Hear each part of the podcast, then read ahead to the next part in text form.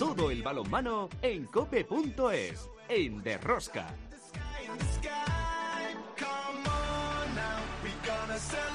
Hola,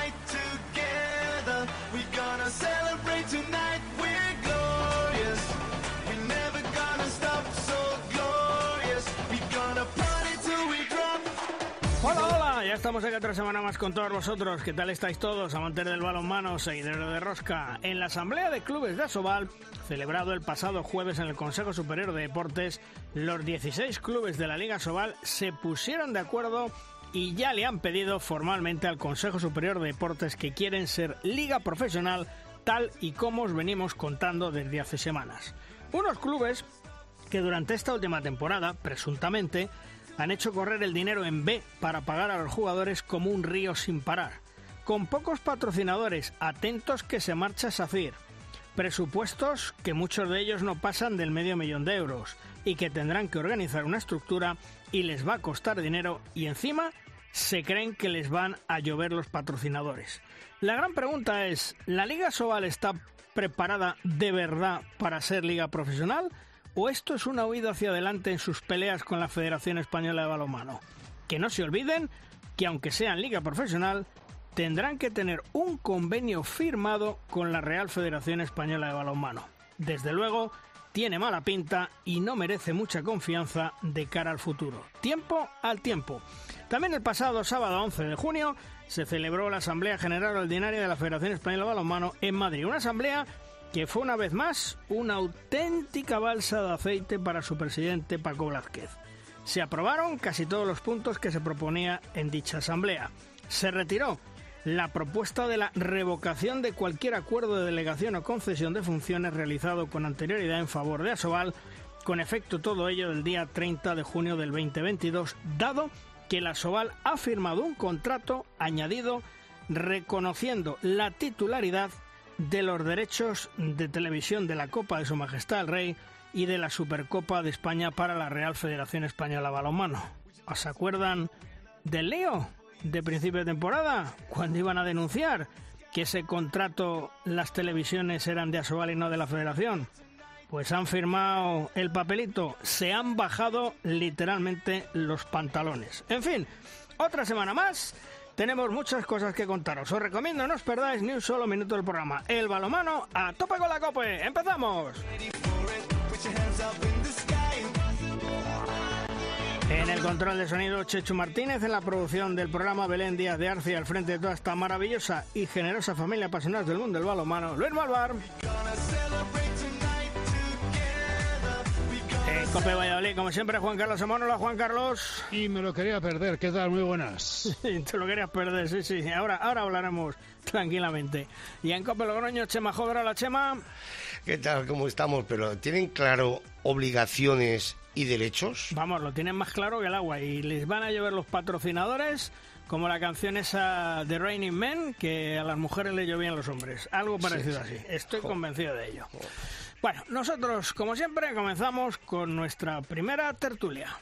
Si quieres conocer toda la actualidad del mundo del balonmano, descárgate de Rosca en cope.es.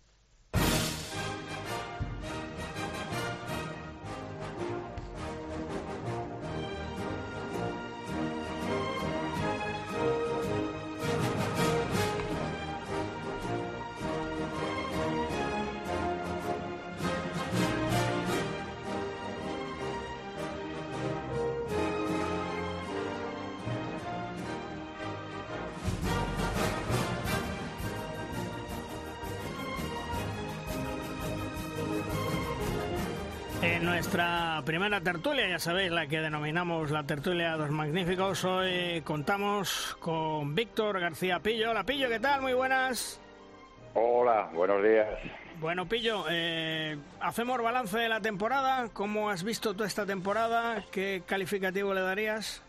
Bueno, yo creo que aquí hay, como ya se ha analizado por activa y por pasiva ya en esta, en esta última semana después del, de la última jornada, creo que hay que diferenciar bien lo que es el, la lucha por el título, que claramente ha sido eh, monocorde, aunque con más problemas de los habituales, el Barça ha conseguido eh, el, el objetivo de ser campeón de liga. Y después lo demás, que ahí sí que hemos tenido yo creo que una de las mejores temporadas en cuanto a espectáculo, a competitividad, a incertidumbre, a tensión y, a juego, ¿no? Y con eso es lo que tenemos que quedarnos, que, que tanto la parte europea como la parte de descenso, hasta la última jornada, hasta prácticamente el último suspiro, se ha estado se ha estado vibrando y decidiendo. Y también está con nosotros Tony García. Hola Tony, ¿qué tal? Muy buenas. Hola, buenos días, muy bien. Bueno, Tony, eh, te digo lo mismo Capiño. ¿Cómo, ¿Cómo valoras tú la temporada que acaba de terminar o que está a punto de terminar? Por lo menos ha terminado en el nivel español. Nos queda la Final Four que hablaremos ahora, pero ¿cómo la valoras? Pues yo estoy muy de acuerdo con Pillo. Sinceramente, eh, te puedo decir que yo he disfrutado con, con, nuestra liga, porque nuestra liga ha tenido absolutamente de todo. Todos sabemos que el primer puesto, ya lo hemos comentado en más de una ocasión aquí, que el primer puesto ya está dado, y no, perdón, no está dado, sino que hay un equipo muy superior y que, y que se lo gana, aunque con alguna complicación más, pero lo demás ha sido extraordinario. Eh, la lucha por el segundo puesto, la lucha por entrar en plaza europea, la lucha por, por el descender, eh, todos los equipos han tenido su objetivo de, de, conseguir un puesto más, eh, porque estaban a, al alcance, ¿no? Estaban a un, a un partido, estaban a dos puntos, estaban a un punto. Con lo cual esto ha hecho una liga, yo pienso que muy atractiva, muy, de verdad, ¿eh? lo digo muy sinceramente. Oye, yo por generar debate, ¿qué tal, señores? Muy buenos días. Tony Pillo, eh, ¿no será que nos estamos empezando a conformar con muy poco? Pues yo, coño, mira, eh, yo no, yo creo que no, ¿eh? No, no, sinceramente no. Eh, porque mm, no vamos a alcanzar al Barça en estos momentos. En estos mm. momentos es imposible. Él tiene un pensamiento que es Europa y cuando mm. eh, Europa está por delante de, de, todo, de prácticamente casi todos nuestros equipos de, de la de, la Soval, ¿no? Eh, entonces los demás equipos tienen que pensar en ir creciendo como lo están haciendo y no nos estamos conformando. Yo creo que los equipos y los clubes están intentando crecer poquito a poco, sin estirar más el brazo que la manga. Y esto dice mucho también de ellos. Eh, nos conformamos pocos en cuanto a qué, en cuanto no se pueden fichar mejores jugadores. Esto y igual eh, no coincide con eh, no coincide eh, de acuerdo a la economía que están pasando los clubes con lo cual yo creo que se está creciendo muy poquito a poco vale pero se está creciendo y yo creo que, que eso es un valor que los clubes han aprendido en la crisis que ya hemos pasado alguna que otra vez y yo pienso que están con los pies en el suelo y dando pasitos muy pequeños pero muy muy sólidos. Y tú pillo bueno yo creo que lo de poco hay que ponerlo en relación con qué que ya lo apunta Tony también eh, si comparamos la liga francesa, por ejemplo, el campeón prácticamente se sabía de antemano. Eh, la liga húngara, eh, si quitas Vesperen y Pizzegget, pues eh, probablemente tampoco sea mucho, mucho, algo mejor puede ser, pero no mucho mejor. La liga polaca, lo mismo entre Kilche y, y Plock.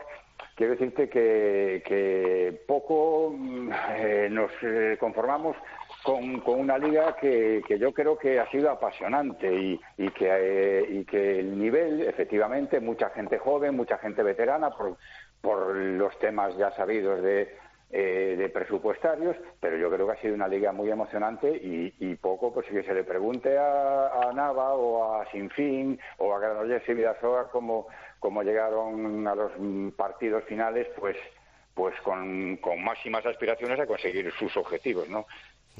Efectivamente, no tenemos los jugadores de calidad de otros años, eso sí es cierto, de años atrás, ya hace bastantes años, pero lo que hay sí que da espectáculo y sí que es atractivo de, para el aficionado. Y además yo creo que eso es lo que necesita también el aficionado, ¿eh? O sea, es decir, que, olvidarnos un poco de esas eh, ligas de hace unos años donde lo normal era que, bueno, tú medías la jornada y si hubiese quiniela prácticamente acertabas nueve de diez. ¿Eh? te podía un, resultado eh, salirte rana, pero normalmente acertabas todo. Y este año era muchísimo más complicado el, el poder decir, el poder acertar, ¿no? Aquí se gana, aquí se pierde, aquí puede ser empatar o, ganar, eh, tal, ¿no? Yo creo que eso lo necesita también el aficionado. Eso, eso cuando, cuando yo entrenaba, tú sabías tu competición que se ceñía en, en esas épocas buenas, ¿no? A cuatro o cinco rivales directos, ¿no? Lo demás casi lo rechazabas porque era inalcanzable. La zona media alta de la competición ya no te digo el primero y el segundo, cuando estaba en Barcelona, Ciudad Real, eh, San Antonio y tal, eso era inalcanzable y ya casi hacías microciclos de carga de trabajo, en fin, que, que tú sabías con quién te jugabas las castañas. Ahora, ahora te la, puedes sacar puntos en cualquier sitio prácticamente y eso enriquece muchísimo la, la competición, pero muchísimo.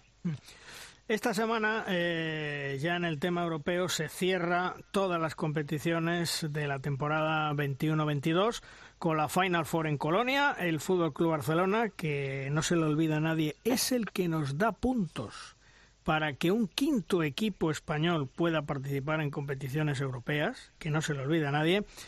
Tiene una semifinal el sábado 6 de la tarde, Colonia, Kiel, Barcelona, anterior a las 3 y cuarto de la tarde, Bezpren, Kilche, nuestro Talan Dusebaev con el equipo polaco. ¿Cómo ves al Barça? ¿Cómo ver las semifinales, Tony? Bueno, pues la verdad es que como siempre, moneda al aire, ¿no? Porque siempre hemos comentado que la Final Four eh, no se puede dar a nadie como favorito. Eh, son grandísimos equipos los que los que han llegado ahí y más en estas fases que la verdad es que ha sido súper eh, súper igualado. Ah, yo te diría que por los traspiés que ha podido sufrir el el Kiel, pues daría un punto un punto más al, al Barça, ¿no? En esa en esa semifinal pero como te digo, los alemanes juegan en su casa, eh, con un, con un Colonia que va a estar a reventar, eh, con, eh, muy cerca de su, de su afición. yo creo que va a ser un partido apasionante. Yo creo que el Barça llega con, con con las pilas puestas, uh, yendo de menos a más en esta liga y en esta competición uh, y con la idea muy clara de, de coger este, este campeonato. ¿no? Uh, justamente yo hablé, hablaba ayer eh, con Antonio Carlos Ortega en el campeonato cadete que, que se jugó en, en, Alicante, bueno, en, en, Elche, perdona, y, y ellos había, acababan de hacer un partido ayer, de, no, antes de ayer, de contra Eslovenia, de, para de preparación para esta Final Four y también de compromiso y que veía el equipo muy preparado y que evidentemente el Kiel es el, el, Kiel, es el Kiel pero que él mira a su equipo y lo ve muy preparado para, para poder asaltar esa semifinal, esa semifinal y plantarse en esa final de Colonia. ¿Y tú, Pillo, cómo ves al Barcelona? Porque no nos olvidemos que el Barça toda la temporada la tiene pensando en esa Final Four, en esa Champion, porque es un equipo Champion y porque en España, bueno, pues está el Barça y, el resto. ¿Se puede romper esa mm, tradición amarga que el actual campeón, que es en este caso el Fútbol Club Barcelona, puede revalidar? Bueno, ese era uno de los temas que yo iba a comentar antes de, hacer el análisis deportivo. Ese uno, ese eh, no ha pasado nunca. El Barça, en teoría, es el que mejor llega al, torneo, porque Kilche viene de perder la final de Copa eh, con Proc, eh, Vesper viene de perder la final de Copa con Pilseguet, Kiel tiene dos bajas importantísimas como son Sagosen y Pekeler. Y eso que tú dices, de que nadie lo ha conseguido, junto al hecho de que en la final Ford es facilísimo y muy probable que se den eh, resultados sorpresivos eh, y, en la historia eh, ha habido muchísimos campeones que eran por sorpresa, me pone un poco en guardia con el Barça, porque el Barça parece que tiene todo de cara. Mm. En cualquier caso, yo creo que si me dan a elegir de los tres a priori, antes de que se hubieran producido estos resultados de final de temporada, yo hubiera elegido al Kiel también. Eh, el Kielce le ha ganado los dos partidos en, la, fase de grupos, con lo cual eh, puede haber una pequeña superioridad eh, moral en ese tema. Eh, el Vesperen es un buen equipo y yo creo que Kiel es el que más justo ha llegado aquí. Con las bajas de Sagosen y de, y de Pekeler todavía, todavía mm, será más asequible, entre comillas lo de asequible. ¿eh? el público alemán Sí, no, iba a decir que esas dos bajas son fundamentales. El factor ambiental no sé hasta qué punto es desequilibrante, eh, pero lo que sí es verdad es que una Final Four, una, una competición de ese tipo, eh, no te permite pensar en el partido del día siguiente. Va a ser el propio partido el, que te, el que te diga si vas a poder o no dosificar a tus jugadores. Porque a lo mejor tienes previsto darle 21 minutos a un jugador que te, termina jugando 33. Entonces, eh, yo creo que eh, es muy complicado hasta que no lleguemos mm, y sé que esto es ventajista, al descanso del partido de Kiel, mm. yo creo que no se puede hablar de favoritos o de, o de éxitos o de fracasos. ¿eh?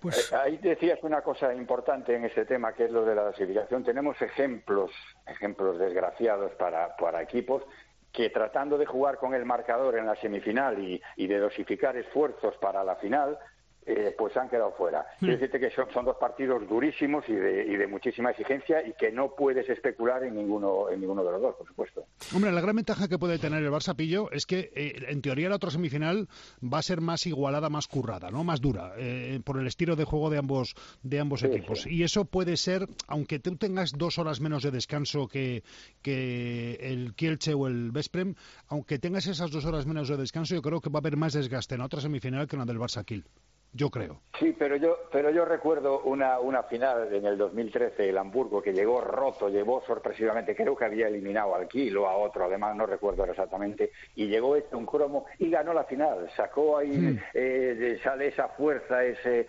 eh, esas reservas que no que se, se, es consciente de lo que se está jugando. Se está jugando el partido más importante de la, de la temporada. ¿no? Bueno, y... es, una, es un torneo muy especial este. Sí, vamos, vamos a ver si el Barça tiene suerte y rompe esa mala racha de o ese maleficio que tiene el campeón. Recordemos que el Fútbol Club Barcelona es el actual campeón de la Champions League y que lleva 10 participaciones, se dice pronto, en esa Final Four de la Champions League. Por cierto, ¿Qué te parece, Pillo, que la Liga Sobal pida ser liga profesional? ¿Tú crees que realmente está preparada para ser liga profesional? Bueno, yo creo que una decisión de este calibre no se puede tomar sin, sin el análisis y sin y sabiendo los pros y los contras que una que insisto una decisión de este calibre pueda acarrear a los equipos y, y teniendo en cuenta la diferencia de situación de, unos equipos y otros en la Liga Sobal. Que a mí lo que me sorprendió es la unanimidad que, con la que se tomó esta, esta decisión, que después, por otro lado, me dicen que si hubo equipos disidentes y que, coño, si hubo equipos disidentes y no manifestaron su oposición o su o su eh, que no estar de acuerdo con el tema y, se dejan incluir en esa unanimidad. Yo creo que aquí el, tema es, hacer un buen análisis de las situaciones financieras de los equipos, de las situaciones de exigencia que aunque se ha eliminado eh, el, ser sociedad anónima en la última reforma del año pasado para mm. entrar en las ligas profesionales, mm. con lo cual se elimina un algo que era importantísimo, que es el aval del 15% del presupuesto. En fin, que es una situación tan complicada que yo me imagino que no es fruto de una reacción a, cualquier decisión de la Federación, sino que es fruto es meditado, sopesado y, por supuesto, analizado en función no solo de uno o dos equipos, sino de los 16 equipos de Asobal. ¿Pero qué 16? ¿Los que están este año en Asobal o los que han estado este año en Asobal o los que van a llegar desde la promoción y el ascenso desde División de Honor Plata? Es que, claro, a mí me gustaría saber si se ha consultado o no a los futuros inquilinos de la competición. Vamos a ver, eh, lo lógico es que Asobal, eh, a través de su gabinete de prensa, que está pues como un florero, que no está y ni se le espera, podía haber sacado una nota en vez de tanto saumerio, tanto echarse a lagos, que si han conseguido esto, que si han conseguido otro. Es decir, 16 clubes son esto, esto, esto, estos y los dos nuevos. Es decir, y aclararlo, ¿no? Entonces, ¿qué 16 han votado? No se los, sabe. ¿Los nuevos o los viejos? no se sabe. No se sabe porque no hay una notificación oficial. Extraoficialmente se puede saber, pero oficialmente no, porque ya digo, el gabinete de prensa la Soval ni está ni se le espera. Es decir, está para otras cosas y viajes particulares, así de claro. Tony, eh, ¿tú entiendes que nuestra Liga Sobal está preparada para esa liga profesional? Mira, yo te voy a decir una cosa y espero que no se enfaden nuestros dirigentes, ¿vale? Porque los necesitamos y, es y es súper importante que estén al lado de pues de los equipos y que dirijan a, sus clubes, ¿no? Pero me da la sensación de que, como habéis comentado, eh, esto evidentemente se ha hecho un análisis y ve se ve alguna posibilidad. Eh, yo siempre miro un poco la, liga francesa, ¿no? Eh, los equipos continuamente, los que están en la, en la, en la liga, en la LNH, en la profesional, pues eh, están preparados para afrontar esa, esa liga, ¿no? Y los que están en la segunda liga realmente tienen que estar súper preparados para ascender a esa liga con todas las condiciones que se ponen de, profesionalismo. Con lo cual eso hace que eh, los clubes tengan que hacer ese esfuerzo o, ese pasito hacia adelante para, para ser profesionales, ¿no? Para caracterizarse como equipo profesional. Si no, pues está la tercera liga, está la cuarta liga o la, o la que sea, ¿no? Ahí en Francia. Pero los que están luchando por estar en la, en la Proliga, eh, el objetivo suyo es estar y ascender para estar en la, en la, en la mejor liga de francesa, ¿no? Entonces ahí cada uno va, va formándose y va uh, cogiendo sus, uh, sus mimbres y, y, y, atándose y formándose para que sus equipos sean lo más profesionales posible, ¿no? Si esto se puede eh, trasladar aquí para que los, que los clubs puedan, dentro de sus posibilidades, cuidado, uh, por ser más profesionales, pues eh, eh, bienvenido sea, ¿no? Pero si evidentemente no esto no se ha analizado, pues entonces sí que sería un problema y un problema yo creo que grande porque crearía un agravio uh, comparativo entre, entre muchos equipos y muchos clubes, ¿no? Y eso sería, yo creo que ahora en estos momentos un gran problema. Yo solo digo una cosa, me parece impresentable que los dirigentes de los equipos, de los clubes y los directivos responsables, que a fecha de hoy, para mí, son los peores en la historia de la Liga Sobal, se planteen una liga profesional cuando esta temporada, y no quiero que ninguno de vosotros os mojéis para no comprometeros, sabéis, y lo sabemos todos, que ha corrido el dinero B como un río en todos prácticamente los equipos de Asobal. Es decir, salvo contador de los de una mano que me sobran, han pagado en B un montón de dinero. Y esos son los que quieren ser liga profesional, señores. Bueno, pues eso ya saben que no lo van a poder hacer porque habrá que pasar auditorías, habrá que justificar cuentas e incluso, fíjate, estoy ahora mismo en tres páginas a, voleo de equipos de Asobal, eh, bueno, equipos de balonmano de primera mm. línea, Guadalajara, Valladolid y Dasoa, y en ninguna de las tres webs está ese portal de transparencia que van a tener que habilitar cuando sean equipos profesionales. Mira, yo te puedo contar, no voy a dar nombres, eh, hace poco un club se dirige a un, a un jugador de un equipo y le dice, te quiero para la temporada que viene, te ofrezco esto. El jugador le dice, pero esto en B, ¿no? Y le dice el club, no, no, todo en A. Ah, no, no, entonces me quedo donde estoy porque me lo dan en B. Ese es el balonmano español. Esa es la realidad de nuestra liga pues ese, jugador está pensando en el hoy y no en el mañana, porque todo el dinero que cobre en B no va a figurar en su cotización futura. Pero quien le paga, el directivo del club. Y el directivo del club, el que ha votado, en esos 16 que dicen que han votado por unanimidad, ese es el que quiere la liga profesional. No te olvides, ¿eh? Ya, pero ese chico eh, realmente está mal asesorado. Ya. En fin, vamos a dejar este. Pero ahí no queda ahí, lo único es él, única y exclusivamente él, porque después, yo y además yo os hablo por la experiencia que tengo en, en otros deportes y no en ah, balonmano. ¿Qué, qué cobrabas en B? No sé, y, en, y, en, H y en Z, ¿no? Por la experiencia que tengo y en, y en, otros deportes, luego hay muchos sitios donde, mm, si te he visto, no me acuerdo. O sea, es decir, eh, lo de la B, eh, lo de la B, buf, adiós. Vete luego eh, al También te tengo que decir que también yo conozco antes, ¿eh? Ahora, la verdad es que ahora se me hace ya rarísimo porque muchas de las cosas que yo conozco eh, la B ha desaparecido totalmente. Eh, la B ha desaparecido totalmente, pero hay otros que, eh, si es cierto, que la B en el momento de la firma del contrato, ahí está el B. Y después ya se quedaba la parte que hubiese que hubiese en A y ya lo tenías todo cobrado y lo tenías por adelantado. Y el que no lo cobraba por adelantado hay muchos de donde te he visto no me acuerdo porque luego la B no la puedes llevar a ningún sitio ¿eh? con la A tú puedes ir al juzgado y tú puedes ir al fin del mundo. Con la B no puedes ir a ninguna parte. Yo solo digo una cosa en el tema del dinero B todos son culpables, unos por acción y otros por omisión. Y luego ya que cada palo aguante su velada. Para ir terminando, Pillo, eh, ¿qué te parece la Supercopa Ibérica masculina y femenina? Puede ser interesante, ¿no? Pues a mí me parece una, una decisión fantástica, porque nos va a, eh, medir con dos equipos, eh, los portugueses, va a ser un torneo en Final Four, o sea, muy atractivo, con mucha espectacularidad y con un nivel realmente importante porque el balonmano portugués ahora mismo ha pegado un subidón. Ayer mismo la final de Copa eh, fue un partidazo entre Sporting y, Oporto que, que, va a realzar muchísimo este torneo, esta final ibérica y para mí es, un, es una decisión muy, muy, muy buena. ¿Y a ti, Tony, también te parece un acierto?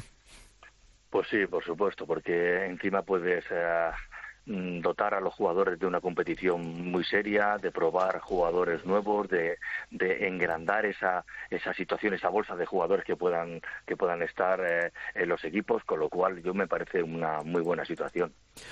Pillo, que felices vacaciones, que disfrutes del verano y nos escuchamos en septiembre. Un fuerte abrazo. Muy bien, muchas gracias. Felices vacaciones a todos. Hasta luego, Tony, también. Felices vacaciones, disfruta del verano y te escuchamos en septiembre. Un fuerte abrazo, amigo. Pues buenas vacaciones y gracias por contar conmigo. Ha sido un placer, de verdad. Abrazo a todos. El placer es contar con vosotros, con todos vosotros. Un fuerte abrazo. Hasta luego.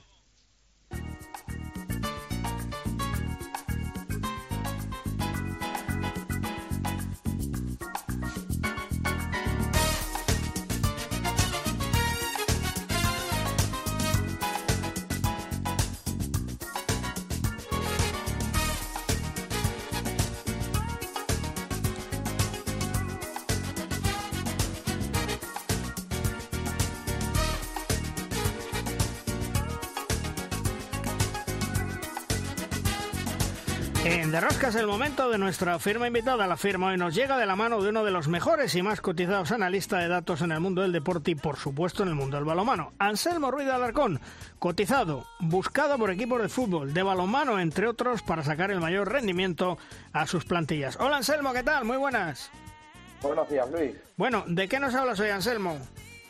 Luis, hoy se tratará sobre Colonia, sobre esa Final Four de la Champions League masculina que se va a disputar este fin de semana. Perfecto, pues vamos allá. Pues la temporada 2009-2010 marcó el inicio de este nuevo formato de competición actual, que pasó a disputar la semifinal y la final en un fin de semana a imitación de esa fórmula explotada por el baloncesto desde hacía décadas, sustituyendo el modelo de semifinales y final con partidos a doble vuelta vigente durante 30 años, desde la temporada 78-79.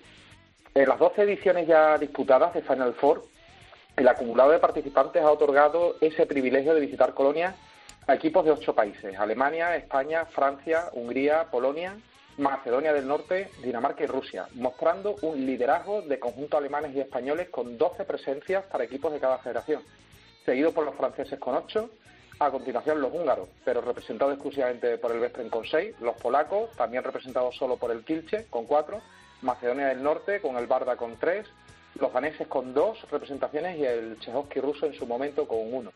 Llama la atención que la exclusividad de la representación balcánica la haya tenido Macedonia del Norte y que la nórdica haya sido solo para Dinamarca, dejando fuera a países como Croacia y Suecia, y tan solo a la Liga Francesa como la capaz de clasificar a diferentes conjuntos en el periodo que abarca las últimas cuatro ediciones.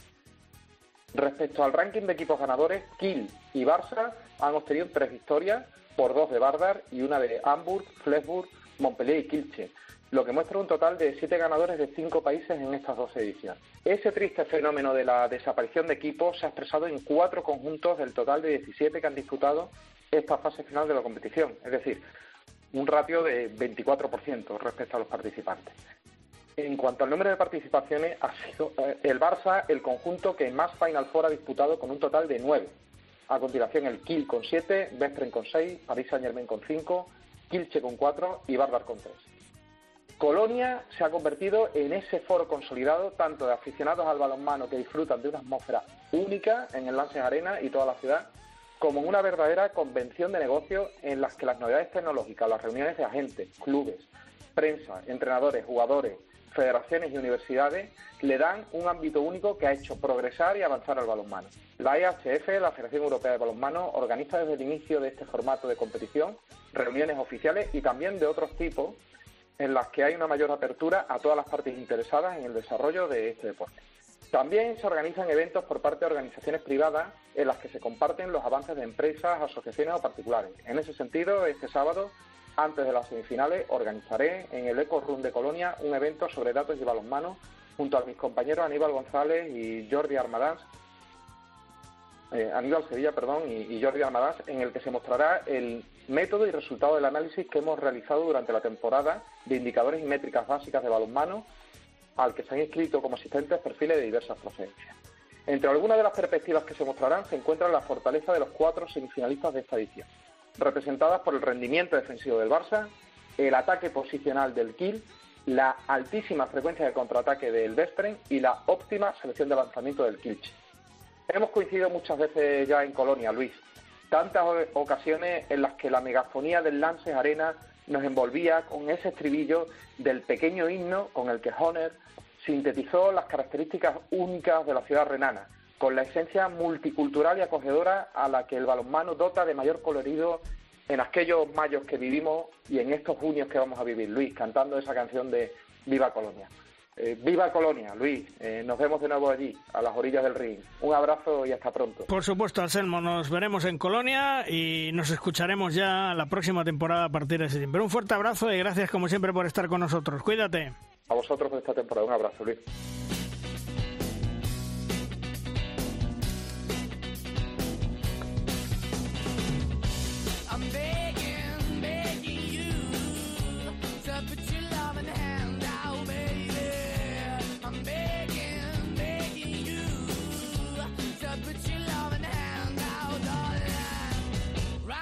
Alberto Entre Ríos, tras una década en el conjunto galo del Nantes, primero como jugador, luego como entrenador, termina su etapa y comenzará una nueva aventura en el banquillo del Limos la próxima temporada, también en la élite del balonmano francés. La temporada ha terminado para Alberto, yo diría que de una gran manera, dado que ha sido subcampeón de liga, subcampeón de Francia y que deja el palmarés muy muy alto. Hola Alberto, ¿qué tal? Muy buenas. Hola, muy buenas, Luis, ¿cómo estáis? Bueno, oye, me imagino que satisfecho de tu última temporada en el banquillo mm, del Nantes, ¿no? Me, imagino que sí. Sí, mucho, mucho. La verdad es que ha sido una temporada larga y muy difícil, pero al final hemos acabado con, con los objetivos que nos habíamos fijado y, bueno, de la, de la mejor manera posible, ¿no? Siempre hay cosas que, que podríamos haber hecho un poco mejor, por supuesto, pero bueno, hemos tenido un inicio de temporada un poco difícil y al, final hemos sabido corregir un poco el tiro, digamos, y, hemos acabado muy, muy bien. Mm. De todos modos, tu balance en Nantes, eh, yo diría que durante estos años ha sido muy bueno como jugador, ahora como entrenador, varios subcampeonatos de liga y hasta el Nantes en, la Final Four. Sí, sí, eh, bueno, eh, yo me marcho con la cabeza muy alta, desde luego, de estos 10 años. Como tú dices, he estado sí, también la, la temporada, los primeros cuatro años en los que estuve como jugador que bueno pues es completamente diferente a esta segunda etapa. Y, bueno pues haciendo un balance general de esos 10 años pues la verdad es que, hay muy buenos recuerdos. Ha habido temporadas que no han salido tan bien evidentemente en 10 años pues hay, hay un poco de todo pero hemos conseguido cosas que eran inimaginables la verdad. Y, como tú dices las dos ocasiones en las que hemos ido a Colonia pues eso pues es algo que, que en el 2012 cuando yo me fui para acá pues no, no entraba en ninguna cabeza ni, el mejor de los pronósticos y bueno, pues yo he tenido la suerte y, creo que he contribuido con mi pequeñita parte y bueno, pues es un, orgullo, la verdad. Alberto, eh, ¿por qué poner fin a tu carrera en antes? Eh, ¿Las cosas no iban bien? ¿Era el momento de cambiar?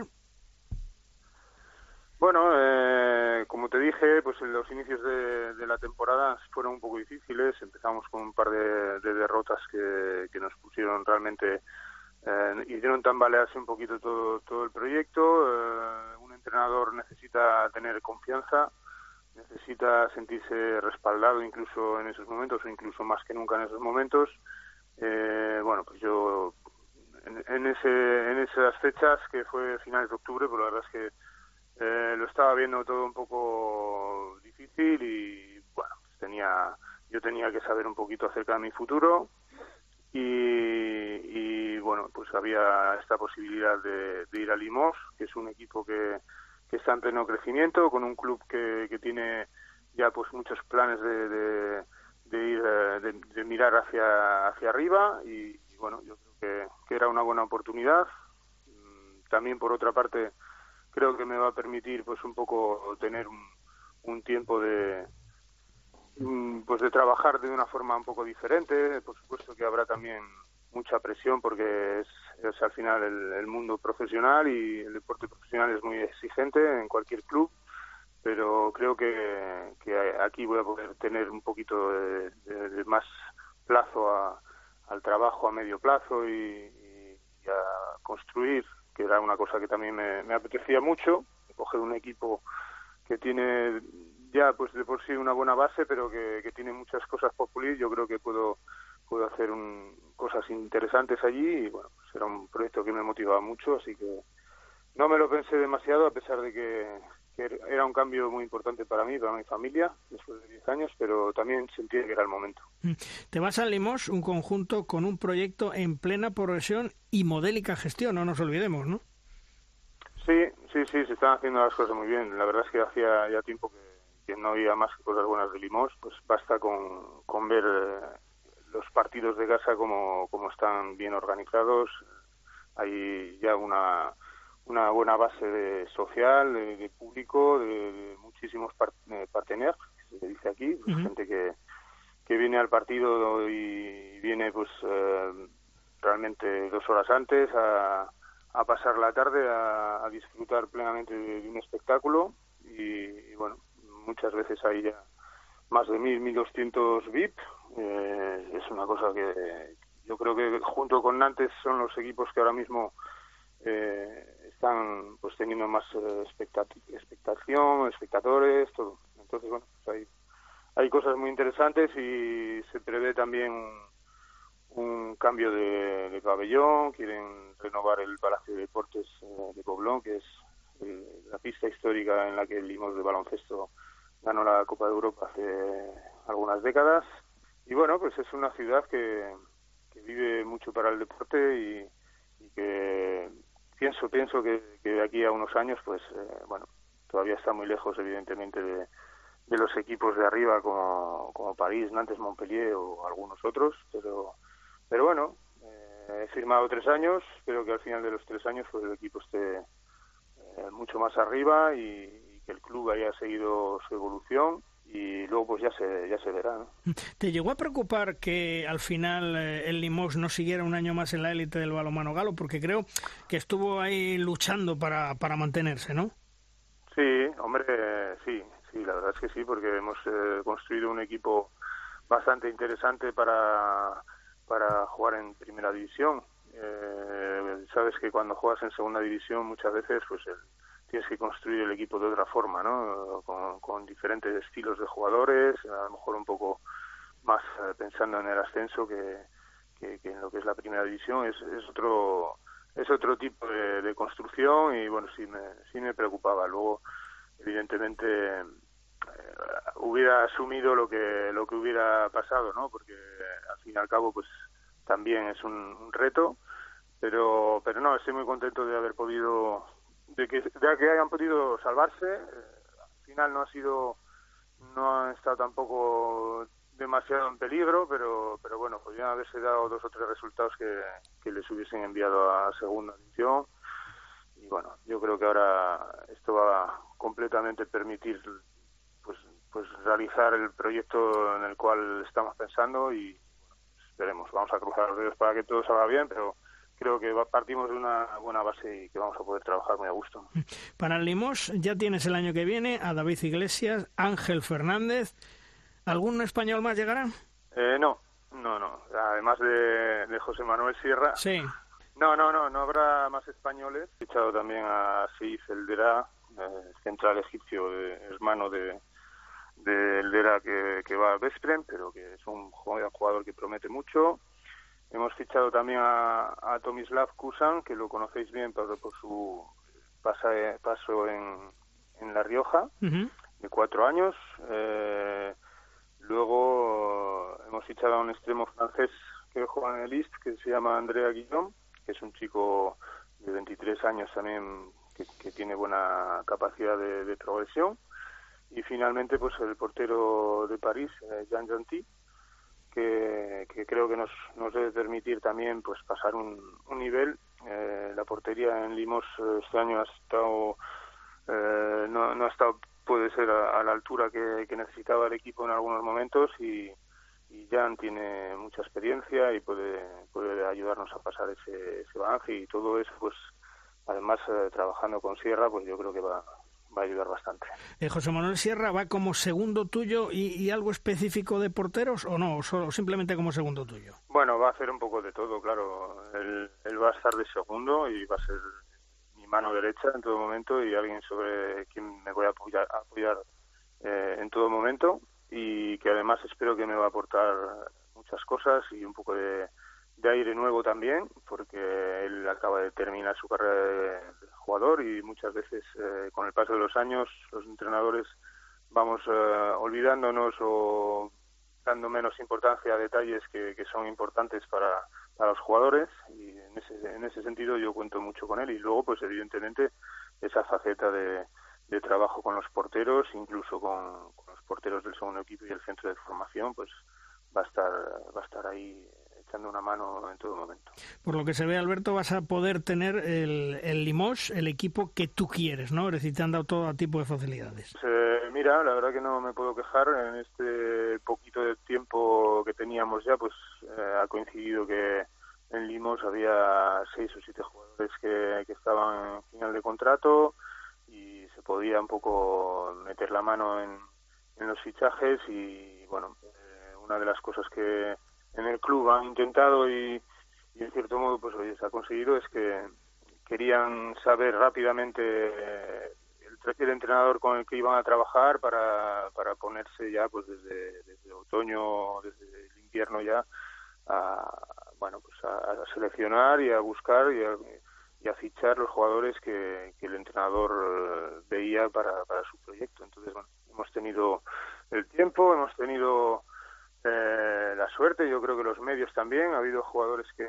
enseguida eh, han encontrado interesante nuestro proyecto y, y bueno, pues eh, es una, es una satisfacción porque no deja de ser un equipo que hace dos años estaba en segunda división y que, bueno, pues los jugadores eh, jugadores importantes que tenemos que, que pueden aspirar a jugar en, en muchos equipos de competición europea pues han, han apostado por nosotros y bueno lo mismo que yo lo he hecho, pues eh, creo que es, es algo que, que es atractivo y, y bueno, pues eso, el tiempo nos, da, nos dirá si, si los resultados son buenos o no, pero eh, para mí tiene buena pinta y, y creo que lo principal que es que, que voy a poder trabajar a gusto, pues que, que, se va a poder hacer. Eso te iba a decir, eh, de las tres campañas que tienes eh, firmadas, en esta primera me imagino que exigencias, bueno, pues las justas porque hay que construir un equipo pensando en el futuro, ¿no? A ver, la, la exigencia pues va a ser eh, la, la, máxima dentro de nuestros medios. El equipo es bastante interesante ya. Hay que tener en cuenta que, que el campeonato francés eh, cada año se está convirtiendo en, más eh, equilibrio, más igualado, ¿no? voy a decir mejor o peor, yo creo que se está mejorando mucho, eh, yo creo que incluso se, se está notando también mucho ya eh, que, que hay entrenadores que están viniendo y que están haciendo evolucionar los equipos eh, hacia un hacia un estilo de juego diferente y, para mí de, de más calidad eh, táctica y estratégica. Eso es, eso es una cosa que ya se, ya se ve. Eh, entonces, bueno, puede ser que a lo mejor el París, eh, que, es un super equipo y que ha hecho una temporada magnífica, pero está perdiendo un poquito de capacidad de, de, traer a, estrellas, eh, jugadores que, que, bueno, pues que ante una oferta entre París o Vesperem o, o ahora Albor o equipos que, que tienen muchísimo potencial económico, pues quizás están, se les están escapando, ¿no? Pero, ¿qué quiere decir? Que, que los equipos que están por abajo, como Nantes ahora, como, como Montpellier, Aix, eh, Nîmes, eh, hay muchos equipos, Chambéry, que, que están subiendo su nivel cada año y el año que viene pues realmente va a ser eh, muy duro pelear por plazas europeas, ¿no? Pero vamos a, vamos a intentarlo evidentemente eh, con mucha humildad y sabiendo que es un proyecto eh, a medio plazo. Eh, el primer año pues habrá que, que, intentar hacerlo lo mejor posible, por supuesto, pero pero siempre con ese con ese objetivo de, de, de mirar un poquito hacia el futuro eh, y pensar un poco en el, segundo o en el tercer año para para intentar ser europeos. ¿Cómo se ve nuestra Liga Sobal desde Francia, Alberto? Pues mira, para serte sincero, eh, la opinión general es un poco de, que es una liga floja. Eh, no algo que no comparto en absoluto. Es una liga floja en la cual eh, cada año estamos viendo equipos competitivos y, jugadores que, salen y, y que, que, van buscando nuevos nuevos clubes en el extranjero, por desgracia, porque eh, económicamente es mucho más interesante, pero la verdad es que el campeonato Asobal es cada vez eh, mejor eh, deportivamente y bueno, pues, está claro que en lo que no se está avanzando demasiado, o por lo menos eso es lo que yo, yo veo un poco desde fuera. Quizá tampoco puedo decir demasiado porque no, no conozco todo lo que se puede mover en un poco los entresijos de, de Asobal, pero bueno, falta evidentemente mucho mucho apoyo comercial y, mucha imagen y bueno eso es un poquito el pero a pesar de que bueno podemos ver en privado ya pues muchos partidos televisados y, siempre es interesante pero efectivamente desde aquí desde Francia se ve un poco se mira un poco por encima del hombro. La verdad que, se mira un poco así. Pero bueno es un poco intrínseco también a, a, la mentalidad de, del deporte francés, ¿no? Cuando ves que las selecciones francesas eh, arrollan, pues al final pues eh, entiendes también que tu campeonato está a la altura de, de la Bundesliga y yo creo que todavía no estamos exactamente a ese nivel. Pero, pero bueno, para mí, en mi opinión general, en mi opinión particular, eh, la Liga Sobal está eh, infravalorada y, y bueno, eso se ve eh, nada más eh, mirar un partido entre Granollers, eh, Irún, no sé, además León o, el balomano La Rioja, Benidorm, los equipos que están realmente trabajando muy bien, el Cangas que ha dado un salto importante, hay, hay mucho nivel, mucho nivel de entrenadores, eso no es ninguna novedad. Y están haciendo pues milagros en muchas ocasiones con, con los efectivos que disponen. Pero bueno sí que sí que es una pena que no que no haya un poco más de pues de exposición un poco más de mejor venta de, nuestro producto que es muy interesante ¿no? lo que sí me imagino que estará de acuerdo conmigo que de momento desgraciadamente aunque lo han pedido ya al Consejo Superior de Deportes supongo que te habrá llegado la noticia la Soval quiere ser liga profesional claro la liga profesional que tú vives en Francia no tiene nada que ver con la que podría ser en España bueno yo no no, no sabría decir si es un, paso que nos permitiría, pues quizá intentar eh, ir a, buscar otros otros nuevos objetivos y bueno, en cualquier caso eh, yo espero que, sea algo que, en el futuro llegue y que, permita, pues eso, pues eh, intentar tener mejor capacidad de captar medios, ¿no? Porque al final es un poco lo que, lo que te interesa, ¿no? Tener más medios económicos, más exposición, mm, todo va de la mano, patrocinadores más mm, interesados. yo creo que el producto es muy atractivo. Es verdad que en España es difícil competir porque hay muchísimos otros deportes que, que están realmente bien organizados, esa es la realidad. Mm. Pero, pero hay mucho margen de mejora y, ese sentido tampoco vamos a ir hacia abajo. Sí. Alberto, ya para ir terminando, Final Four, eh, Kiel Barcelona, la otra semifinal, el Bezpren con el conjunto del Kilche de Talan. ¿Tienes algún favorito o cómo ves al Barça? Ah, el Barça lo veo bien. Al Barça lo veo donde donde quiere donde quería estar. Eh, va de menos a más. Han sufrido este año, la verdad es que ha sido un año difícil porque porque no podía ser de otra manera, ¿no? Con, cambios en, la cabeza del equipo, con, unos retos muy difíciles de, igualar y e, imposibles de superar, ¿no? Porque la temporada que hizo el Barça el, el año pasado, pues realmente fue fue impecable, fue algo impresionante y yo creo que será difícil de, de igualar por por Ortega, ¿no? Pero pero al fin y al cabo eh, están cumpliendo los objetivos eh, han perdido la Super Globe, quizá eso no es, no es lo más eh, dramático, el resto pues están donde, donde tienen que estar y, y sí que se nota que, ahora mismo están mucho más en confianza y que, y que, y que llegan a la Final Four pues, pues en el mejor momento de, la temporada, recuperando además a, a Frade y a, y a Fábregas. Eh, bueno, es un equipo muy sólido, con, con una calidad eh, impresionante, con, con jugadores que, van a desequilibrar en, cualquier momento. Y bueno, no, no sé si los favoritos, porque los otros tres equipos también tienen, tienen tela, ¿no? Eh, es una gran armada eh, con muchísimo peso en cada puesto, eh, un juego bastante bien organizado.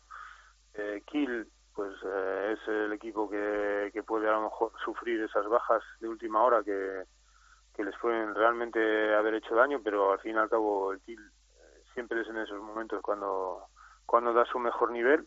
Entonces, bueno, habrá que habrá que trabajar duro del lado del Barça y finalmente pues el, el Kilche eh, está en una euforia ahora mismo de, una temporada que les ha salido bastante bien y yo no sé si eso es bueno porque, en Colonia pues ya sabemos ¿no? que, el que llega un poquito con más cartel de favorito pues al final no se lleva el título pero pero sí que, sí que puede puede estar perfectamente en el podio o sea en el en la tarima levantando el trofeo el último día porque tiene calidad y ha ganado en experiencia en estos últimos años eh, bueno va como siempre va a estar muy muy igualado y, y el ganador pues lo, hará por, por detalles y porque ha tenido un fin de semana con más inspiración pero puede estar cualquiera Veremos eh, qué nos depara esa Final Four el próximo sábado. Alberto Entre Ríos, el nuevo técnico del Limos la próxima temporada.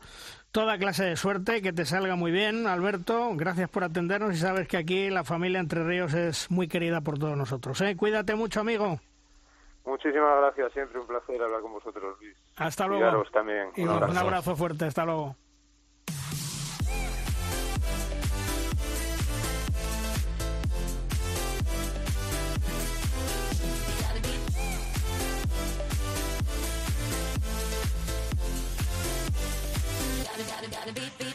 La selección española masculina se concentra a partir del próximo viernes de cara a los Juegos del Mediterráneo que se va a disputar en Orán, Argelia, a partir del 22 de junio. Nuestra selección está encuadrada en el grupo B junto a Turquía, Macedonia, Grecia y Argelia. Un campeonato que le va a servir, yo creo, a Jordi Rivera para seguir viendo, evaluando a nuestros jóvenes jugadores de cara a una posible incorporación a la selección absoluta en un futuro. Hola Jordi, ¿qué tal? Muy buenas. Hola, buenos días, ¿qué tal? Bueno, eh, vuelta a la competición, Jordi, con los Juegos, los juegos del Mediterráneo. Mm, un buen banco de pruebas para ti, ¿verdad? Sí, bueno, como siempre, cualquier reunión que tengamos, que no son muy abundantes por la dificultad siempre de los calendarios que hay de competición, eh, nos sirve pues para hacer un grupo eh, que, bueno, algunos de ellos ya han estado en estas últimas actividades que hemos hecho, otros no, y otros han estado pues en las actividades quizá un poquito más importantes y bueno, yo pienso que es un conjunto que nos puede servir para dotar de experiencia a algunos jugadores que quizá en el futuro pues tengan que jugar ya pues en, con objetivos importantes en, en las diferentes competiciones. Mm. Eh, bajas de última hora, Sánchez Migallón, Abel Serdio, entran Folqués eh, y Marchán. Te iba a decir, llevas una selección totalmente renovada, pero, pero hay una mezcla de con lo que tú dices, gente que ya ha estado y gente nueva, ¿no? Sí, en principio, bueno, estamos en etapas difíciles donde, bueno, a veces cuesta hacer eh, grupos en los que, pues bueno, intentar siempre ser lo más competitivos posibles y que además nos sirva para el futuro. Y bueno, yo tengo claro que son chicos que van a venir con mucha ilusión. Estoy seguro que nos lo vamos a pasar bien dentro de la dificultad que vamos a tener en una competición en la que hay equipos con diferentes objetivos, porque hay que pensar que los Juegos africanos se van a jugar después eh, de estos Juegos del Mediterráneo. Esto quiere decir que pues, Egipto, Túnez, Argelia, eh, pues bueno, van a ser equipos que, que, van a ir con todos sus primeros equipos y que por lo tanto, pues bueno, especialmente pues tanto Túnez como, como Egipto, que ya demostró en los Juegos y en el Mundial el nivel que en estos momentos van a tener, pues bueno, no deja de que va a ser una, una prueba de fuego en caso de que nos tengamos que cruzar en, en semifinales o en cualquiera de los momentos, ¿no? una vez terminen las primeras fases. Tus grandes novedades en la lista, Jordi, eh, a ser nieto, Roberto Rodríguez, mmm, están en un buen momento de forma y con proyección, ¿no? Bueno, Asier mm, lo conocí ya con, cuando jugó el, Mundial Junior, que quedaron campeones precisamente en Argelia. Y bueno, le hemos ido siguiendo siempre. Este año, pues bueno, aparte de. Siempre se le había puesto un poco la etiqueta de, buen defensor, pero este año también ha tenido eh, momentos importantes y de inspiración en la parte ofensiva y bueno, yo creo que es una competición que nos puede venir muy bien tanto a él como a nosotros pues para, para verlo y también ver pues las posibilidades que pueda tener para el futuro y Roberto bueno, la verdad es que mm, se ha afianzado en la, Liga Sobal. Yo pienso que el, el venidor, eh, él ha sido una parte importante en los resultados que ha tenido en, esta segunda vuelta especialmente y que mm, ha tenido unos números muy buenos. Es un jugador súper competitivo eh, que pese quizá que no es un jugador excesivamente alto, lo suple con la intensidad, con la manera que tiene siempre de atacar todos los balones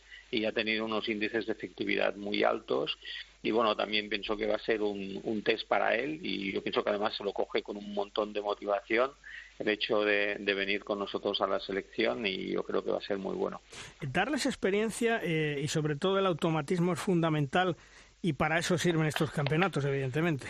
Sí, mm, bueno, la forma de jugar de la selección a lo largo de los años, que sé que ha ido evolucionando en función a veces de las demandas que se tiene tanto por las características de los jugadores como de los de los rivales eh, al final es una forma de jugar muy parecida entonces al final se generan estos pequeños automatismos y el conocerse unos a otros y luego siempre nos puede ayudar de caras a las competiciones donde el nivel de exigencia es mucho más alto y que todo ese trabajo pues viene ya sumado no tu lista de futuribles relevos en la selección yo creo que es no amplia, amplísima, porque haces un trabajo tremendo todas las semanas y vas sacando uno, otro, otro.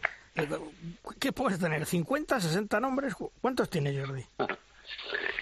Bueno, que han pasado por la selección, yo creo que rondaremos los 60 y pico, que a lo largo de estos seis años, cinco años y pico, pues han ido pasando, ¿no?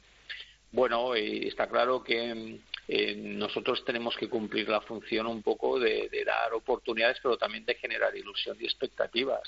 El que la gente vea que entrar en la selección pues requiere trabajo, requiere esfuerzo, pero que también está al alcance de jugadores que jueguen en, diferentes lugares, tanto fuera de España, pues quizá en un nivel de competición muy alto, pero también pueden ser como ha pasado ahora en estos momentos que hemos tenido jugadores, por ejemplo, del Cangas, del Torre la Vega, eh, etcétera, y que, y de, bueno, evidentemente de, Logroño y tal, y que han sido jugadores que han aportado un buen nivel en estos partidos amistosos que hemos hecho en el mes de marzo y mes de abril, con lo cual eso genera una ilusión y genera unas ganas de trabajar para muchos jugadores que ven la selección un poco más próxima, ¿no? Y creo que eso también es fundamental y luego la posibilidad pues siempre de, de generar ese abanico de jugadores que cuando llegue las competiciones realmente importantes, especialmente las de enero, que son las que nos dan las clasificaciones y los campeonatos importantes, estén preparados para llegar, ¿no? Y el exponente un poco es este último europeo que, que bueno que ha habido jugadores pues que con poca experiencia pero que habían estado en diferentes actividades ha permitido pues que el equipo haya podido seguir teniendo un buen nivel. Eh, Jordi, ¿qué tal? Un saludo, buenos días desde Valladolid. Eh, una, una, pregunta que, es más casi curiosidad que, dato técnico. El hecho de que el ciclo olímpico se haya bajado a tres años por, por, la pandemia, eh, ¿varía la planificación y la, y la importancia de los torneos invernales para Jordi Rivera? ¿O vas a seguir más o menos el mismo protocolo que si el ciclo olímpico hubiera sido de cuatro años? No, por supuesto que no, porque mm, vamos a ver, para algunas cosas. Eh, puede ser positivo porque al final pues daba la posibilidad de integrar más jugadores, pero ahora en estos momentos, claro, el recortar un año, cuando estás en un proceso de, remodelación de, selección y de introducción de nuevos jugadores, eh, se ha cortado un poquito ese periodo, ¿no? Porque los jugadores que posiblemente entraron ahora en este europeo hubiesen entrado quizá en el mundial anterior, ¿no? Porque las Olimpiadas se hubiesen jugado anteriormente, con lo cual hubiésemos tenido un año más de, preparación de ese grupo joven. Entonces, bueno, para algunas cosas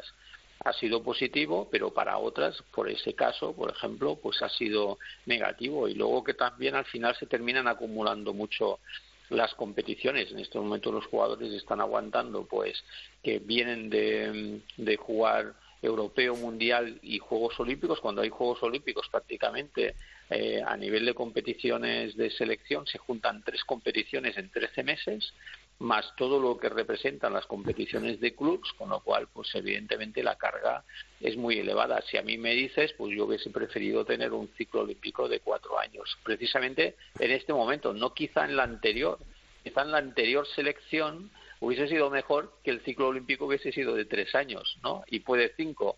Sin embargo, ahora hubiese sido mejor de cuatro. ¿no? Jordi, eh, jugamos contra Turquía, Macedonia, Grecia, Argelia, para empezar. Luego en el otro grupo están Túnez, Eslovenia, Egipto, Italia y Serbia. Eh, yo pensaba, digo, bueno, pues a lo mejor la lucha por medallas eh, con Eslovenia, con Serbia, pero mm, como me dices que luego viene el campeonato africano, pues ahí Túnez y Egipto pueden estar bien preparados y por supuesto que van con todo, ¿no? Bueno, yo pienso que todos los partidos serán competitivos, ¿no? Eh, pero eh, eh, siempre hay que ver porque son torneos donde luego al final hay que terminar viendo que con quién va cada selección, ¿no? Eh, pero sí es verdad que sí hemos es evidente que bueno ya lo sabemos perfectamente que Egipto, Túnez, Argelia y tal van a ir con, con todos sus efectivos porque luego les sirve de preparación para los Juegos africanos, lo cual quiere decir que realmente va a ser una competición muy dura porque, bueno, en estos momentos Egipto es un equipo eh, que ya ha demostrado en las últimas competiciones, como te he dicho antes, que tiene un buen nivel y además son gente muy joven que a medida que va pasando el tiempo ese nivel se va incrementando, con lo cual pues bueno, si al final tenemos que jugar con ellos en la parte final, que así esperemos, ¿no? Sea así, que querrá decir que las cosas nos han ido bien en la fase de grupos, pues bueno, vamos a tener realmente una buena piedra de toque. El objetivo de la selección española en los Juegos del Mediterráneo es eh, buscar la octava medalla o Jordi, tal vez es eh, construir un grupo mm, de verdad como tú quieres. Bueno, yo creo que siempre cuando juegas vas a ganar los partidos y eso siempre genera mucha ilusión y confianza y eso es lo que vamos a intentar.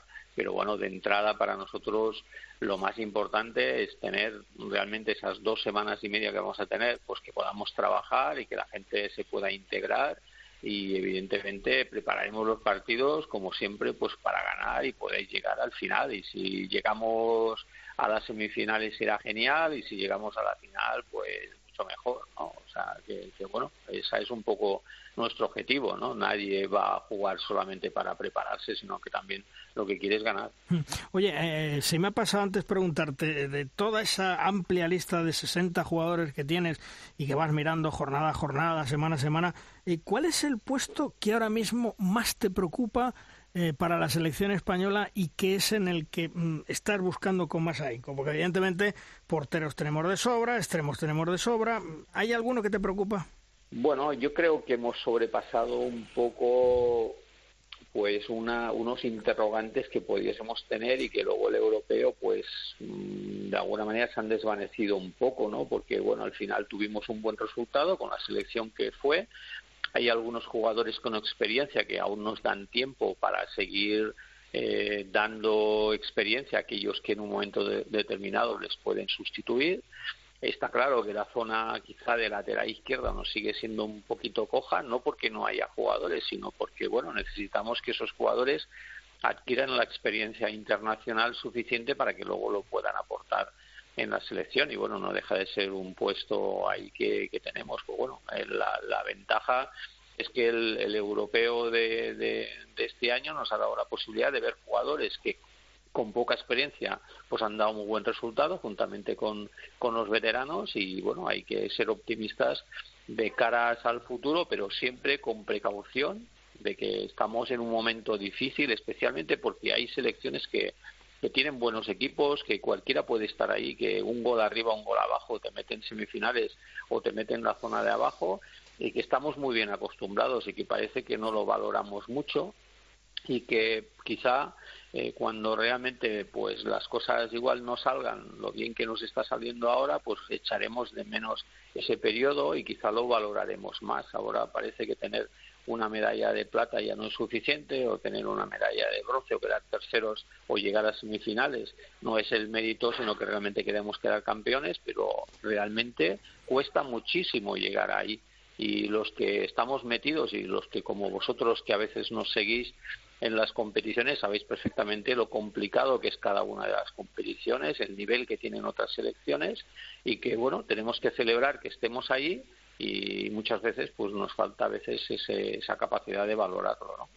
Totalmente de acuerdo contigo Jordi. Mucha suerte en los Juegos del Mediterráneo y que todo salga a pedir de boca como tú quieres. Un fuerte abrazo Jordi, gracias por atendernos como siempre. Muy bien, muchas gracias, un abrazo para hasta todos. Luego. hasta luego.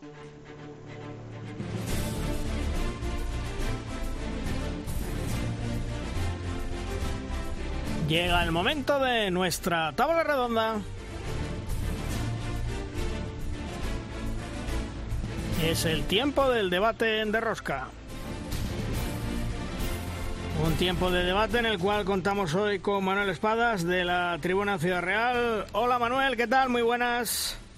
¿Qué tal, Luis? Buenos días. Bueno, oye, eh, estamos hablando a lo largo de todo el programa porque es la noticia de la semana. Final Four, Colonia, el Barcelona con el Kiel en semifinales, la otra vez en Kilche. ¿Tienes un favorito o crees que esa maldición del campeón, actual campeón del Fútbol Club Barcelona, se puede romper? Cuando me has dicho que la noticia del fin de semana pensaba que íbamos a hablar del calor, pero,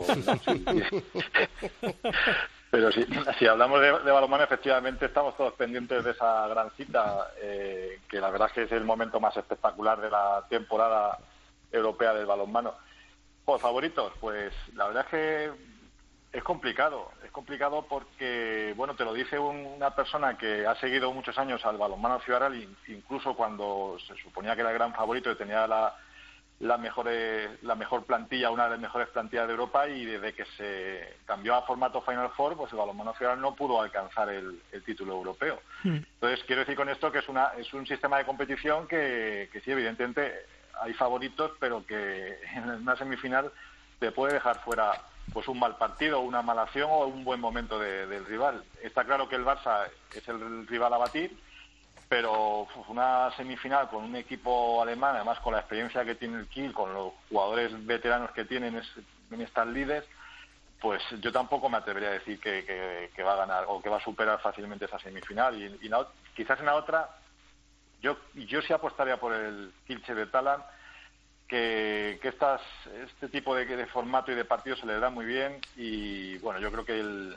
los de Talan pueden estar en la final, además el Vespe me imagino que estará medio depre todavía por haber perdido su, competición liguera y, quizás por ahí sí, sí puedo apostar por, por los polacos, pero desde luego en el Kiel Barça yo no, yo no me atrevería a apostar por ninguno de ellos. Hmm.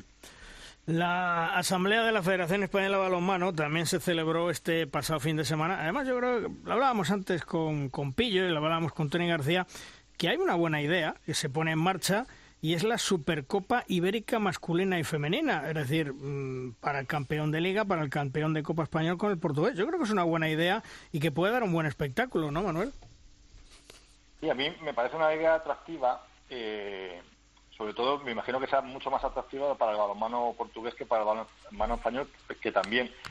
Pero lo que me raya un poco es que que supla la Supercopa de España. Yo creo que se podían haber realizado las, las dos a la vez. Eh, quiero decir que la, que la, Supercopa Ibérica sea de nueva creación, al fin y al cabo es un partido, eh, si no tengo entendido, sería un partido solo, ¿no? Sería el campeón de, de, un país contra el campeón del otro. Sí. Que, que, también me imagino que el calendario lo podía asumir. Y, mm. Pero cargarse así una, una competición que, como la Supercopa de España, que evidentemente no es del, quizás la menos importante de, del calendario, pero es, tiene cierta tradición tiene ya su palmarés y además es una competición que, que siempre han aspirado a jugar en, en, esta situación, por ejemplo, los subcampeones, tanto el de Copa como el de Liga.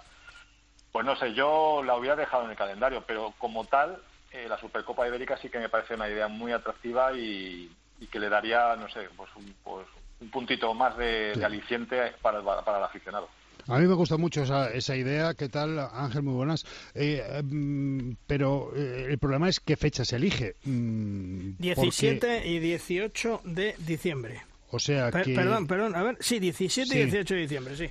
Eh, es decir, eh, se copia un poquito el modelo de la División de Honor de Rugby, que es mm. la que sí tiene esa competición. El campeón de Liga de Español se mide al campeón de Liga portugués eh, cada año en un país. No sé aquí cuál sería la previsión de si hacerlo ida y vuelta, o, pero el rugby, si no me equivoco, ocupa el último fin de semana del año, eh, del año natural, con lo cual se suele jugar el Día de los Inocentes, más, o menos en esa fecha, pero eh, ya digo que es un formato que en rugby funciona muy bien y es un título muy cotizado, ¿eh? tanto por clubes portugueses como por clubes españoles, a ver si conseguimos darle la misma enjundia, aunque yo estoy de acuerdo con la, la, Supercopa no tiene por qué ser sacrificada aquí en España, aunque sí es verdad que la Supercopa la debería jugar el Barça contra sí mismo. Sí, bueno, por, por cierto, aprovecho para dar el calendario deportivo. La Liga Sobal comenzará el 3-4 de septiembre, será la primera jornada. Terminará el 27 de mayo del 2023, la jornada 30. La Supercopa de España, en teoría Supercopa de España, que a lo mejor es la Supercopa Ibérica este año, todavía no se sabe, se disputaría 17 y 18 de diciembre. La Copa Sobal, que no sirve para nada, se jugaría el 18 y 19 de marzo del 2023. La Copa del Rey se disputaría 5, 6 y 7 de mayo del 2023.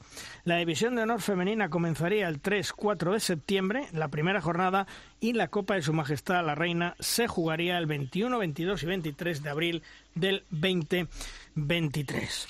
Eh, por, cierto, que eh, me ha parecido leer que eh, todas las eliminatorias previas de Copa a la fase final al partido único, ya no hay de vuelta en la, tercera ronda, ¿no? Sí, sí, efectivamente, a partido pues único. Me parece extraordinario también.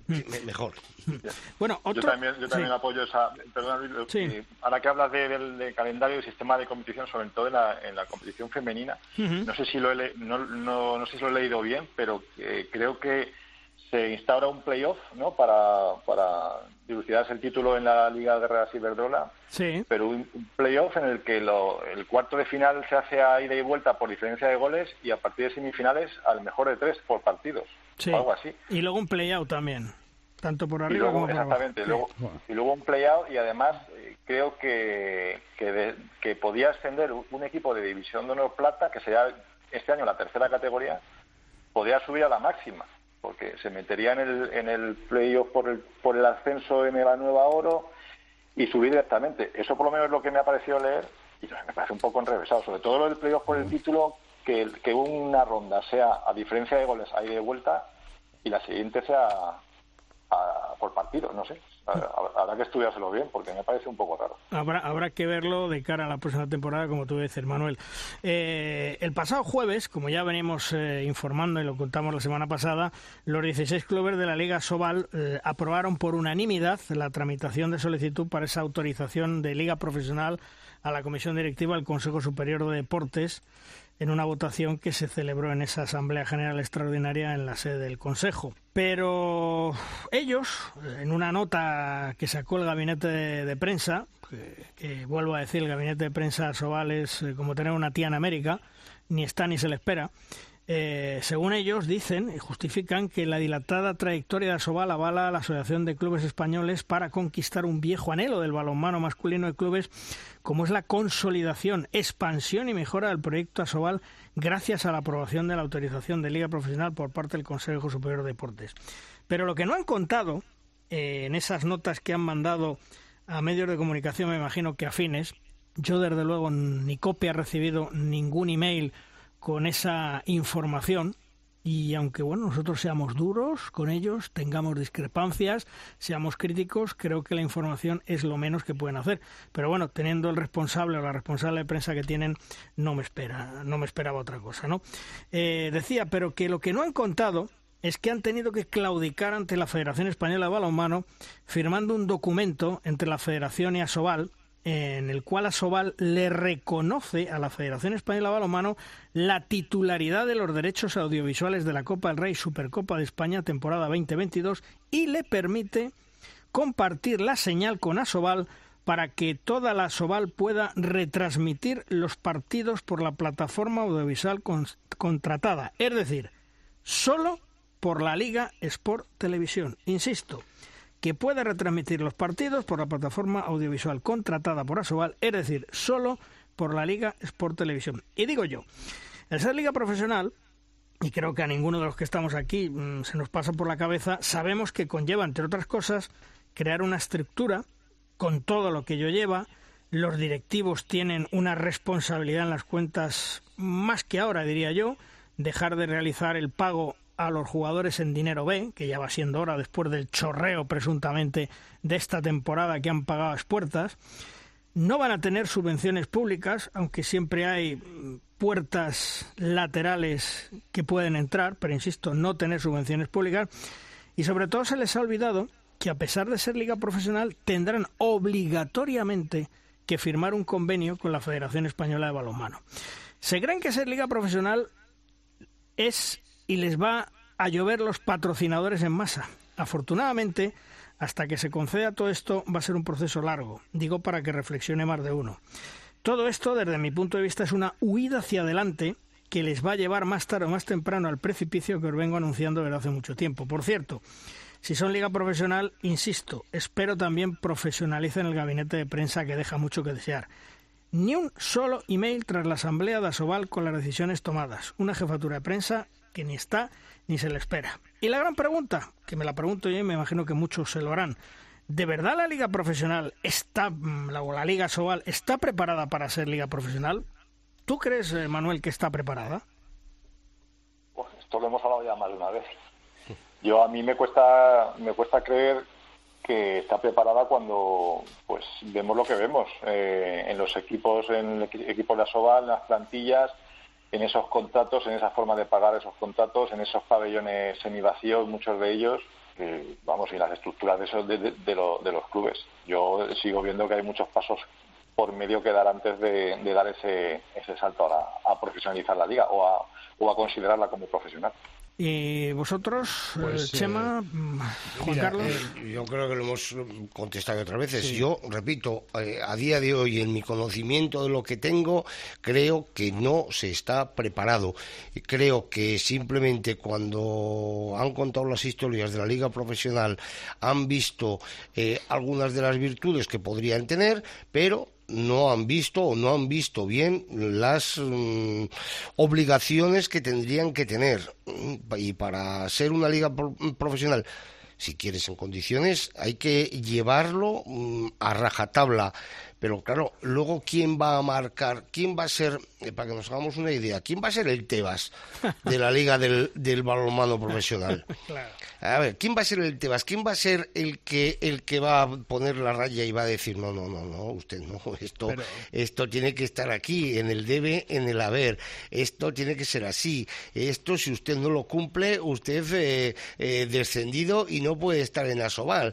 ¿Quién va a ser ese Tebas? Pero Chema, eh, Manuel, em, vamos a ver, Tebas es un, trabajador de la Liga de Fútbol Profesional externo a los clubes. Defiende sus intereses, y parece uno más, pero es externo a los clubes.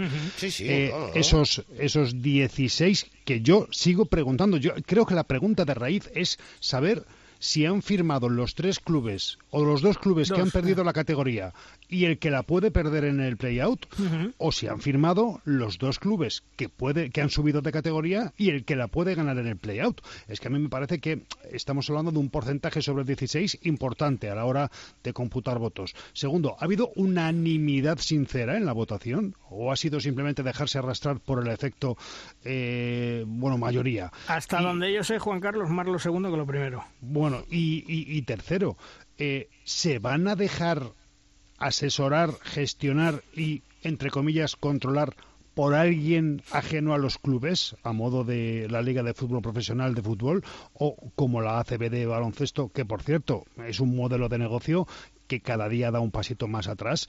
Eh, ¿Van a seguir todavía haciendo cada vez más clandestina la liga, solamente televisándola a través de plataformas de streaming, eh, cercenando así la posibilidad de acceso de gente que utiliza la TDT o una sola plataforma para seguir eh, las transmisiones deportivas, ¿de verdad están preparados para eso o es un brindis al sol de momento? Yo de momento, eh, primero, creo que es un brindis al sol, que si el Consejo Superior de Deportes eh, aprueba esto es una irresponsabilidad desde mi punto de vista. Pero claro, lees en medios eh, afines a la gente de Asobal donde les entrevistan y dicen el pasado jueves unanimidad tramitar una solicitud para convertirse en liga profesional ante el Consejo, lo que aumentaría la independencia de la federación, establecería un sistema de control financiero a los clubes y mejoraría la protección de los jugadores. Pues protección a los jugadores, pero si le están pagando en B. Pero Luis, eh, vamos a ver, que eh, eso es, eso es eh, primordial, es decir, ser clarito con las cuentas y que cuando te auditen seas capaz de aprobar el, el examen porque te lo has estudiado antes. eso, eso está claro. Hmm. Pero que a lo que vamos es eh, ¿están todos, absolutamente todos de acuerdo en cómo se tienen que hacer las cosas? Absolutamente todos. ¿Van a ser capaces de ponderar el presupuesto? Imaginémonos que hay un patrocinador de un millón de euros, por poner una cifra redonda. ¿Pero dices de Asobal o de un equipo? De Asobal, de Asobal, de Asobal. Que no lo hay, que no lo hay, salvo la Liga por Televisión, es decir, la Liga que es la que paga, no lo hay pero imaginemos que lo, que, lo consiguen, oye, que ole sus narices, consiguen un patrocinador de un millón de euros que le pone nombre a la competición. Hmm. ¿Van a estar todos de acuerdo en que eh, en función al puesto que has ocupado la temporada pasada, cobres proporcionalmente la próxima. Ni en broma. Lo que quieren es repartir todos el mismo trozo. Exactamente. ¿Vas a estar de acuerdo con la estimación por parte del Consejo Superior de Deportes de establecer un límite salarial? Que no, que no, que, que ahí hay mucho que hablar. Entonces no están preparados para ser liga profesional. Claro, pero es que luego eh, lees, eh, insisto, en los medios afines, eh, explica un portavoz de la Liga Sobal, la ley del deporte requiere demostrar arraigo, tradición, impacto social y relevancia económica. ¿Todo eso lo tiene la Liga Sobal? ¿Con 700 espectadores de media en los pabellones? y, y, y, la mayor audiencia que ha habido este año en televisión, según me contaba una persona que conoce muy bien este tema, eh, cuando se retransmite los sábados a las 12 de la mañana ha sido de 39.000 personas que la han visto. Claro, y el año que viene 70 euros la, suscripción anual a esa plataforma. Y luego vamos vendiendo, que siguen aquí tal, que la Liga Española es la segunda en el ranking europeo solo por detrás de Alemania, que efectivamente era así, y que es la segunda mejor liga de Europa. Cuando Pero que no, la quinta y la sexta, hombre, por favor. vamos a ver, que no te engañes, que eso no habla bien de nuestra liga, habla mal del resto. Claro que no, claro que no. Claro que no, y esta gente pues está emperrada en lo que está emperrada. Y lees eh, también al presidente, a Cayetano Franco, presidente de la de Mar de León, que dice, se abre la puerta a ser sociedad anónima deportiva. Este señor, perdóname, no sabe ni lo que dice. Es que ya no hace falta. Es que no sabe ni lo que dice. O sea que... Pero ya, no, hace, ya no hace falta y de hecho los clubes de baloncesto que quieren subir del LEP Oro a ACB ya no van a tener que convertirse en SAP. Es, es tremendo, es tremendo el paso que quieren dar. Yo insisto, creo que es una huida hacia adelante después de la amenaza que hizo eh, Paco Blázquez con quitarles las competencias a partir del 30 de junio si no firmaban, insisto, si no firmaban ese papel en el cual le reconocían, porque es que en el convenio, que lo hemos leído en este programa, que lo han firmado yo creo que sin leerlo, ¿eh? ese convenio decía que los derechos de audiovisuales de la Copa del Rey y de la Supercopa eran de la Federación Española de Balonmano y que se podrían compartir, compartir pero no que los tenían después del lío que montaron con la Supercopa, con la Copa del Rey, que amenazaron que se iban a retirar para no jugarlo, bueno, en fin, que no tiene solución esto, Manuel, ¿eh? Esto, esto es el día B, ¿no? Eh, todos los fines de semana o toda la semana se habla prácticamente de lo mismo y yo, no sé, sigo pensando que, que es una situación que no se va a resolver y, y que de momento, pues no sé, hay que, hay que centrarse en otras cosas mucho más urgentes que necesitan una solución más inmediata que, en todo esto. Que insisto en este tema. Por cierto, me cuentan mis pajaritos. Ah, bien pajaritos. Que los clubes de Asobal, en esa asamblea general del pasado jueves 9 de junio, en la sede del Consejo Superior de Deportes, había dos puntos del orden del día, que eran los siguientes. Uno, estudio informe al Consejo Superior de Deportes para pedir ser liga profesional. Dos, Estudio y debate estatutos posible liga profesional. Lo resolvieron, y creo que estáis todos sentados, en 25 minutos. Es decir, la decisión más importante de la historia de Asobal se aprobó en 25 minutos. Me parece increíble. Yo no sé si esto es normal o a lo mejor es que yo soy de otra galaxia, no sé cómo lo veis. Pues yo lo que veo es que si el Consejo Superior de Deportes eh, lo único que hizo fue ser informado de la propuesta, e informado de las intenciones, pues que el Consejo Superior de Deportes les diría, oye, si cumplís con todo lo que hay que cumplir de aquí en adelante, pues eh, se podría estudiar. A mí me parece que fue más una consulta que una propuesta. Mira, a mí lo que me dicen, y si es así, el tema me parece muy grave, que esto es un tema político que aquí hay alguien muy arriba del gobierno que está emperrado en que tengamos liga profesional hasta de petanca, ¿eh? porque quiere decir que, esto funciona muy bien. No, no, no, que, eh, eso, que, eso quiere decir que ya no, el dinero público pasa a ser secundario. Ya, ya, pero que, insisto, hay una persona muy arriba del propio gobierno que está interesado y que está empeñado en que haya liga de fútbol profesional de balonmano, de petanca, de waterpolo, de todo lo que pueda, ¿eh? porque quiere que su mandato quede ahí. Y yo creo que al final no sé, no sé cómo calificarlo, pero, pero puede ser un desastre para el deporte español. Además, una persona que no tiene ni puñetera idea del, del deporte, eso sí, baila, muy, bien, baila, muy bien, baila muy bien, baila muy bien, pero no tiene ni puñetera idea del deporte ni lo que es, ¿vale? Así que, en fin. Eh, Manuel, Quiro Lazaro se retiró a sus 42 años. Qué buena gente y qué gran jugador, ¿eh?